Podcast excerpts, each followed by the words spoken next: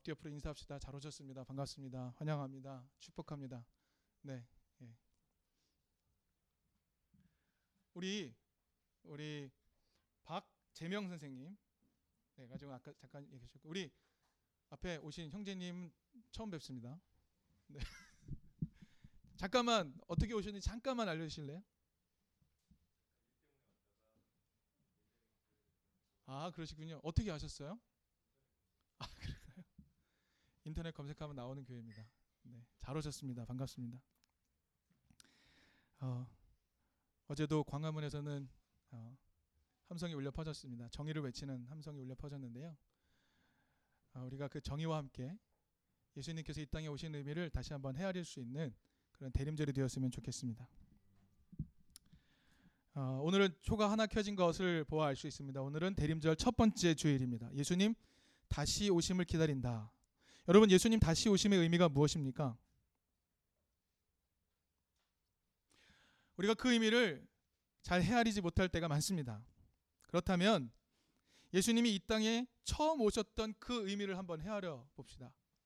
예수님께서 이 땅에 처음 오셨던 그 의미를 헤아려 보게 되면 예수님의 다시 오심은 어떤 의미가 될지 우리는 깨달아 알 수 있을 겁니다. 예수님이 처음 오셨을 때의 의미. 그래서 우리는 4주 동안 예수님이 이 땅에 오신 의미가 무엇인지 추적해 가는 과정을 거쳐 보려고 합니다. 그래서 오늘은 로마서 말씀을 통해서 예수님이 이 땅에 오셨던 의미가 무엇인지 찾아보려고 합니다. 여러분 로마서는 누가 쓴 서신인가요? 바울이 썼습니다. 누구에게 썼을까요? 로마에 있는 누구에게 썼을까요? 로마에 있는 디아스포라 즉 유대인 공동체에게 썼습니다. 로마에 있는 유대인 공동체를 향하여 기록한 편지가 바로 로마서라는 겁니다. 근데 여러분 한번 상상해 보시죠. 시골 사람이 죄송합니다. 이게 지역 폄하 발음이 아니고 시골에 사셨던 분이 서울에 와서 쉽게 적응할 수 있나요? 아니 적응을 떠나서 자리 잡고 살아갈 터전을 읽을 수 있나요? 굉장히 어려운 일입니다.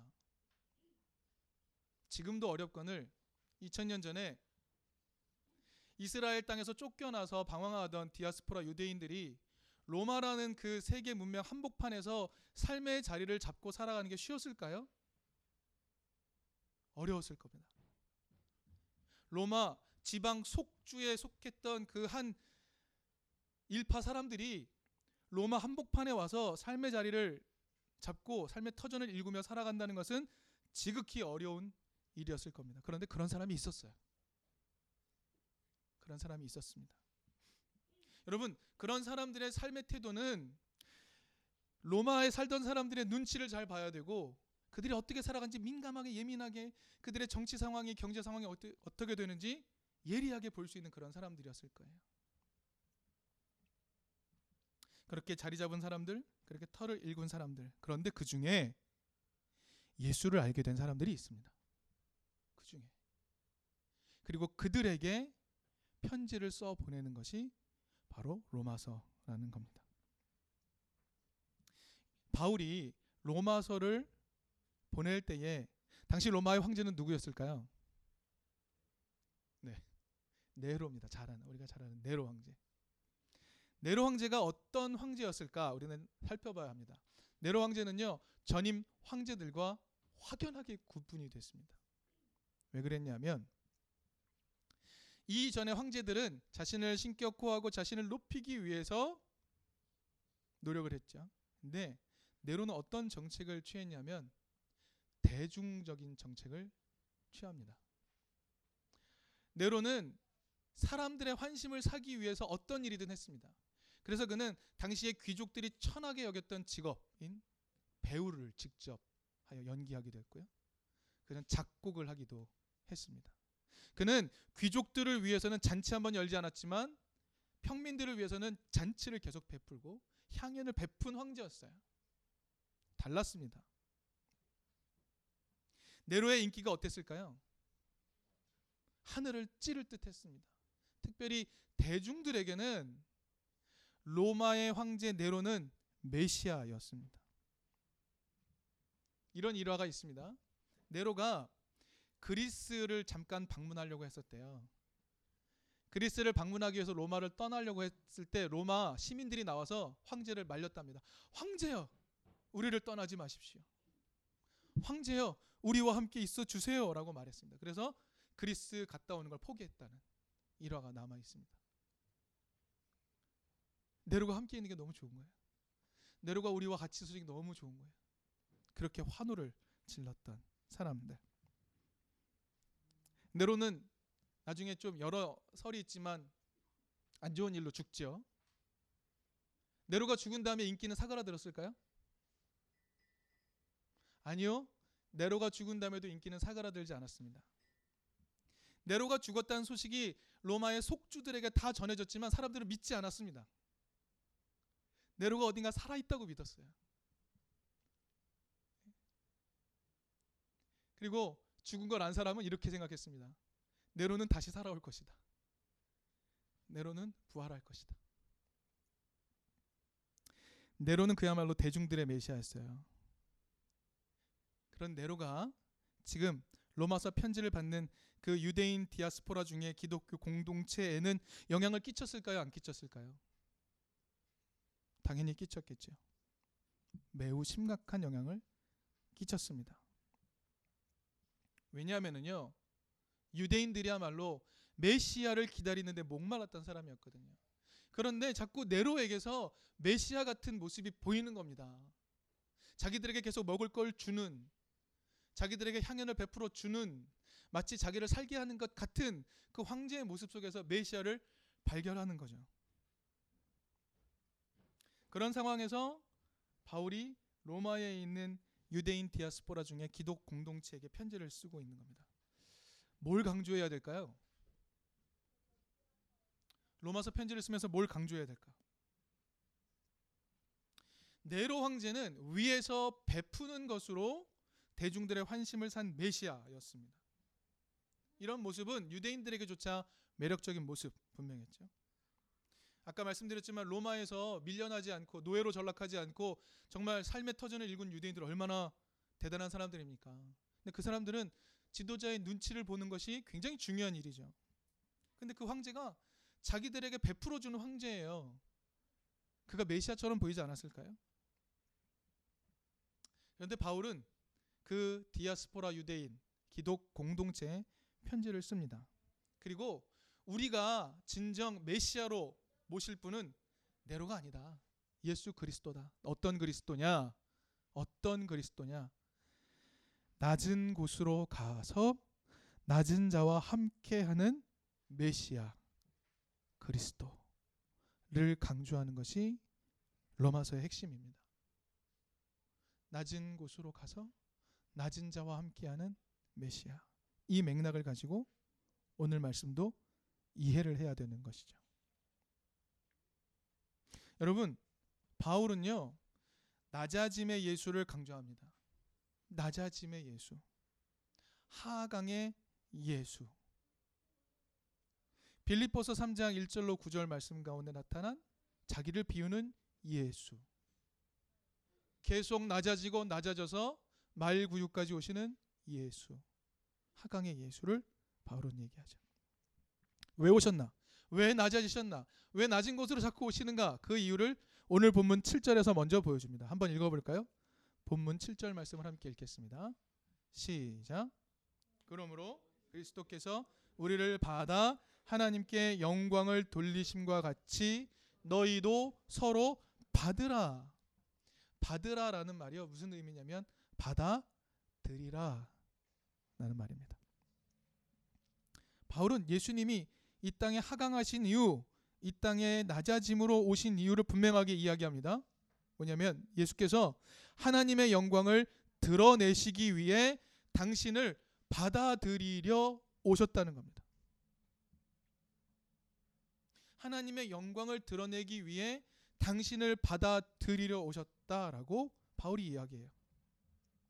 여러분 여기서 받아들인다는 표현은 조금 설명이 필요합니다. 뭐냐면 상대방이 어떤 상황이든지 그를 집 안으로 즐거이 불러들이는 것을 말합니다. 상대방이 어떤 모습이든지 어떤 상황이든지 상관하지 않고 그를 즐거이 자기의 집으로 불러들이는 것을 말하는 것이죠. 예수께서 우리를 있는 모습 그대로 자신의 은총 안으로 불러들이기 위해 이 땅에 오셨다.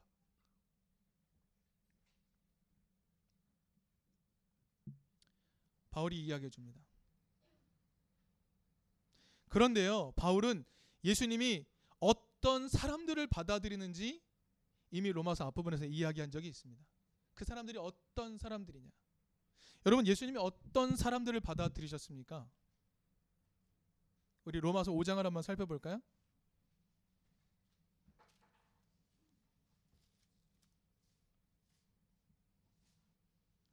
우리 7절부터 어, 11절까지 한번 한 목소리로 한번 읽어볼까요? 7절부터 11절까지 읽어봅시다. 시작. 의인을 위하여 죽는 자가 쉽지 않고 선인을 위하여 용감히 죽는 자가 혹 있거니와 우리가 아직 죄인 되었을 때에 그리스도께서 우리를 위하여 죽으심으로 하나님께서 우리에게 대한 자기의 사랑을 확증하셨느니라. 그러면 이제 우리가 그의 피로 말미암아 의롭다 하심을 받았으니 더욱 그로 말미암아 진노하심에서 구원을 받을 것이니 곧 우리가 원수 되었을 때에 그의 아들의 죽으심으로 말미암아 하나님과 화목하게 되었은즉 화목하게 된 자로서는 더욱 그의 살아나심으로 말미암아 구원을 받을 것이니라 그뿐 아니라 이제 우리로 화목하게 하신 우리 주 예수 그리스도로 말미암아 하나님 안에서 또한 하느니라 아멘. 5장에서 미리 알려 주었죠.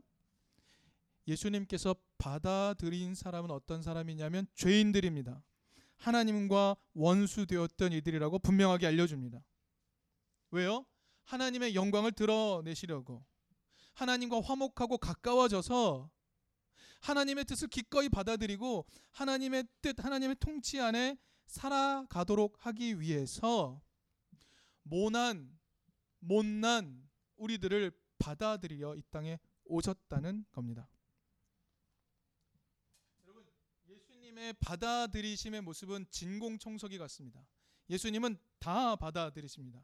예수님은 가진 모습, 있는 모습 그대로 다 받아들이십니다. 여러분, 예수님의 제자들은 한결같이 어딘가 모난 사람들, 어딘가 못난 사람들이었습니다.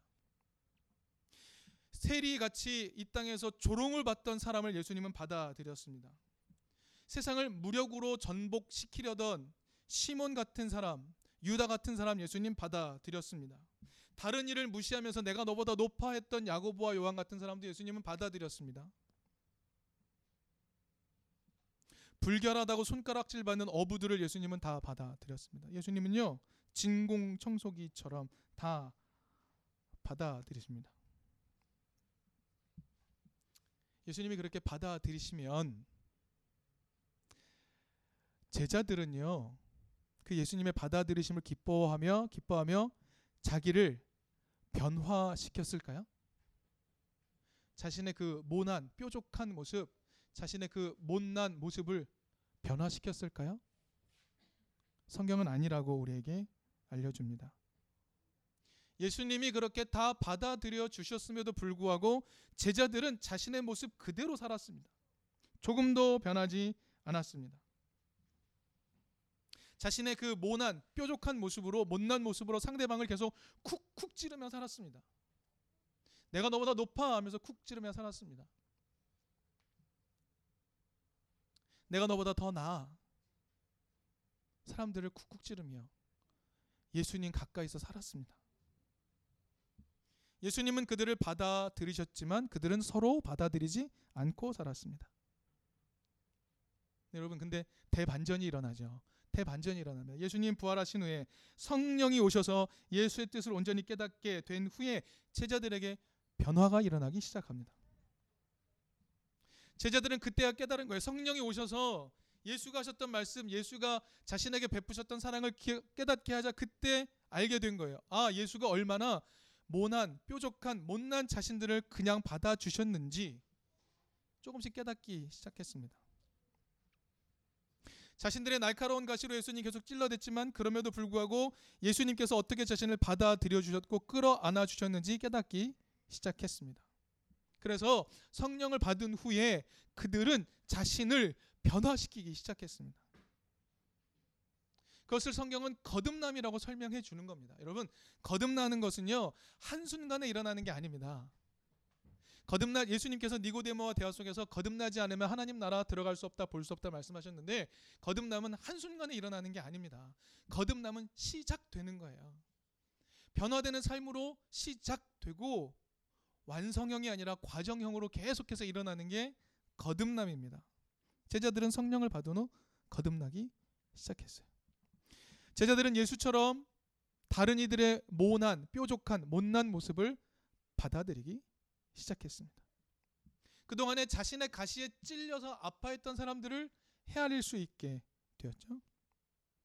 그리고 다른 사람을 받아들이기 위해 자신의 뾰족한 모습을 거두어 드리기 시작합니다.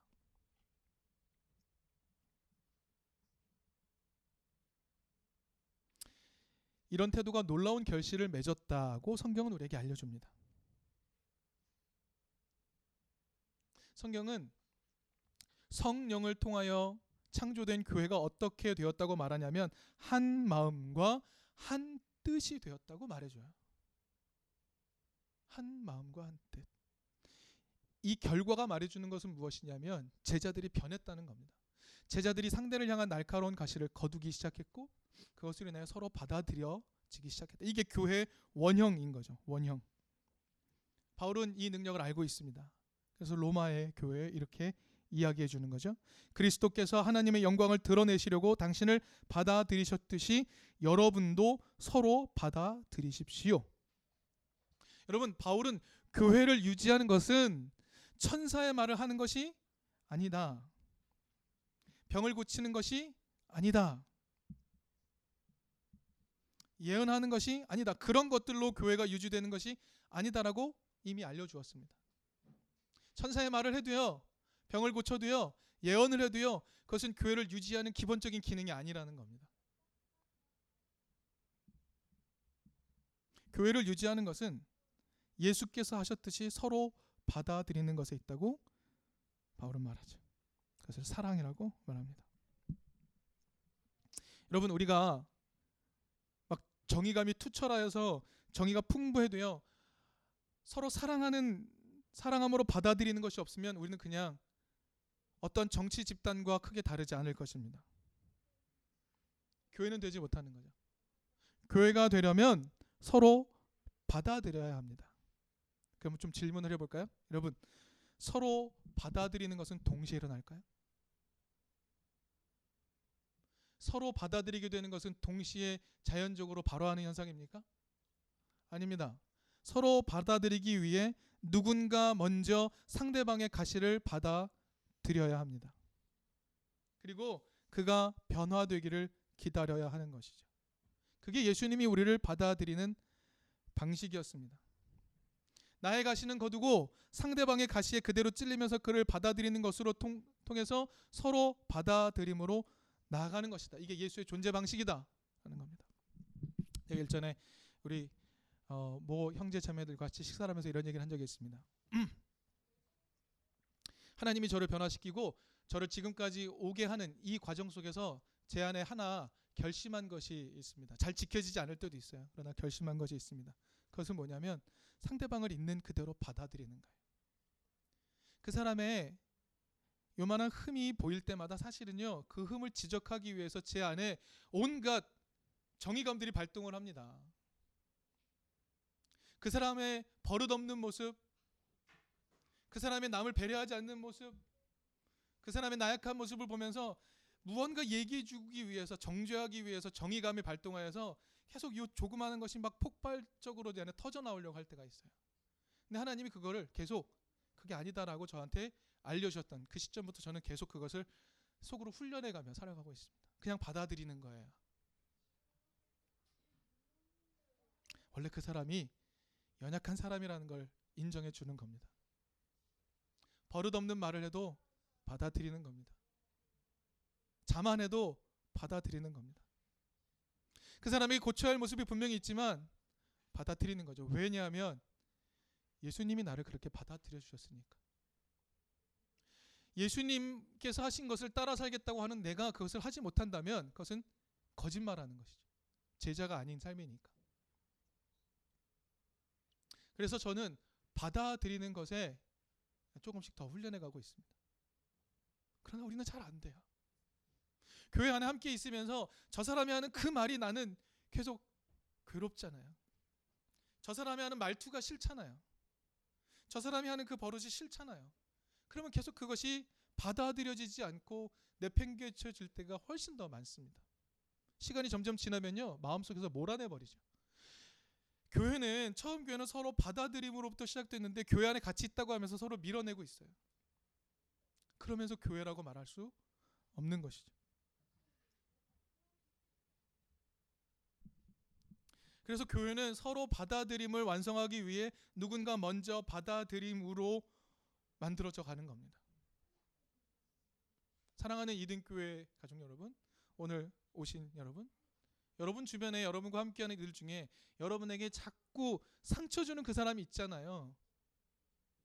예수께서 하셨듯이 그 사람을 받아들일 수 있도록 성령께서 함께 하시기를 간절히 바랍니다. 예수께서 우리를 받아들여 주셨음을 계속 기억나게 하시는 그 성령의 임재가 여러분에게 늘 함께 하기를 바랍니다. 예수께서 나를 받아들여 주셨는데 나는 그 사람을 잘 못 받아들이겠어요 라고 당당하게 말하지 마십시오. 그것은 제자의 모습이 아닙니다. 처음에는 제자들 그랬죠. 성령 받은 후에 변했잖아요. 예수를 주로 고백하는 사람이라면 변해야죠.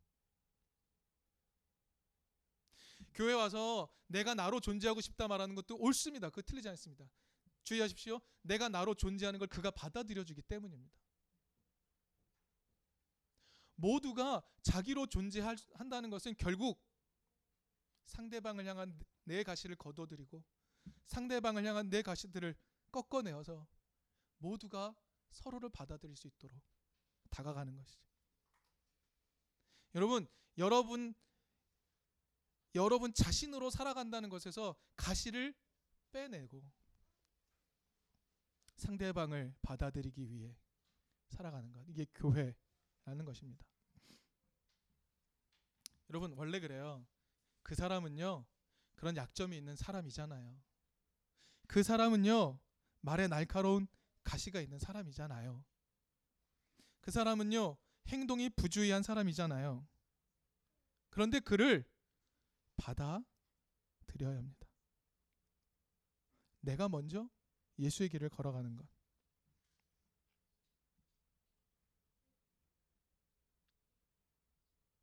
여러분 교회는요 누군가 먼저 예수님 노릇 해 주는 것으로 든든히 서가게 되는 겁니다. 누군가 먼저 받아들여 주는 사람을 통하여 서로 받아들여 주는 단계로 나가게 되는 것입니다. 근데 중요한 게 있어요. 그렇게 받아들여진 이가 변화하지 않는다면 그 사람은요. 그 사람은 어, 스스로 이 공동체를 떠나게 될 겁니다. 받아들여 주는데 끊임없이 받아들여 주는데 자신의 모나고 못나고 뾰족한 것을 조금 더 바꾸지 바꿀 생각을 하지 않는다면 그 사람은 공동체를 자연스럽게 떠나게 될 거예요. 그러므로 공동체를 유지하기 위해서는 끊임없이 받아들여 주는 사람이 존재할 때 예, 그것이 유지되고 성장해 갈 수 있게 되는 것이죠. 바울은요 로마의 대중적 메시아 네로에게 마음을 뺏긴 교회 공동체를 향해서 말했습니다. 낮은 곳으로 가서 낮은 자와 함께하는 예수에게 예수를 예, 배워라. 예수가 가르쳐 주신 대로 예수께서 우리를 먼저 받아들여 주셨듯이 서로를 받아들이는 것을 배우라. 라고 말합니다. 서로 받아들여. 우리 가까이 있는 옆에 있는 분들 한번 한번 쳐다보시겠어요? 네. 그 사람을 받아들일 수 있습니까? 있는 모습 그대로 받아들일 수 있습니까? 네. 여러분 오늘날 교회도요 어, 네로와 같은 메시아를 원해요. 네로와 같은 메시아, 큰 교회, 뭐 큰 목사님, 이렇게 대중적이고 위로부터 무언가를 계속 퍼부어주는 어, 대중적 메시아를 원하죠. 그러나 서로 받아들이는 메시아 사명은 별로 원하지 않습니다. 그래서 작은 교회 별로 오고 싶어 하지 않죠. 서로 받아들이는 거 싫거든요. 그럼 교회가 아닌 거죠. 오늘날의 교회는 서로 받아들임에 별로 흥미가 없습니다. 예수는 우리를 먼저 받아들이기 위해 우리보다 더 낮아지셨는데 그리고 우리의 죄악에 찔리셨고 그가 상하셨는데 우리는 어, 그 예수의 모습에서 배우는 게 하나도 없는 때가 많습니다. 여러분 대림절은 예수님 다시 오심을 기다리는 절기. 이 예수님이 처음 오셨던 의미입니다. 받아들임.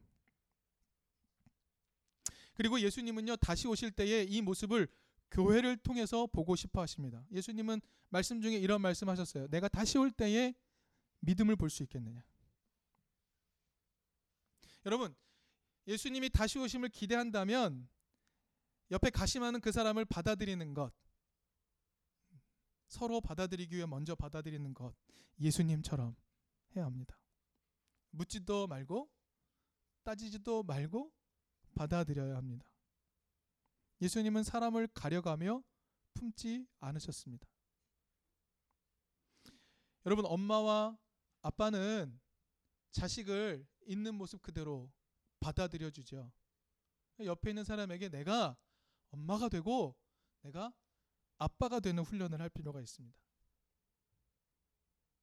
그래서 저는 어 그 저희 아내도 CCC였지만 CCC가 갖고 있는 문화 중에 참 마음에 드는 것 하나가 있다면 뭐냐면 엄마가 되어 주는 것. 그 굉장히 중요하다고 생각을 해요. 엄마가 되어 주는 것. 받아들여 주는 것. 그것이 필요합니다. 옆 사람에게 엄마가 되어 주시겠습니까? 네. 옆 사람에게 아빠가 되어 주실 수 있습니까? 다른 말로 해볼까요? 옆 사람에게 예수님 노릇 해 주실 수 있습니까? 그래야 교회입니다. 예수님이 이 땅에 오신 의미 첫 번째 우리를 받아들이기 위해서 그것이 로마를 이기는 방법이었어요. 그것이 로마의 체질을 이기는 방법이었어요. 우리가 지금 몇 주째, 몇 개월째 지금 세상의 악에 대하여 분투하고 있지만 우리가 분투한다고 세상 바뀌지 않습니다. 우리가 사랑하면 바뀝니다. 우리가 이 뿌리부터 바꿔내는 것은 뭐냐면 서로 받아들임에 있어요. 서로 경쟁하는 게 아니고 서로 받아들임에. 그리고 이것을 이 교회의 원형을 우리가 제대로 실천할 때 사람들은 교회를 보며 아 교회의 소망이 있구나 예수의 소망이 있구나 예수의 길을 따르는 게 의미가 있구나 깨닫게 될 것입니다. 예수님이 우리를 받아들이기 위해서 오셨고 서로 받아들이라고 말씀하고 계심을 깨닫는 우리가 되었으면 좋겠습니다. 잠시 말씀을 어, 되새기며 거듭의 기도 잠시 드리도록 하겠습니다.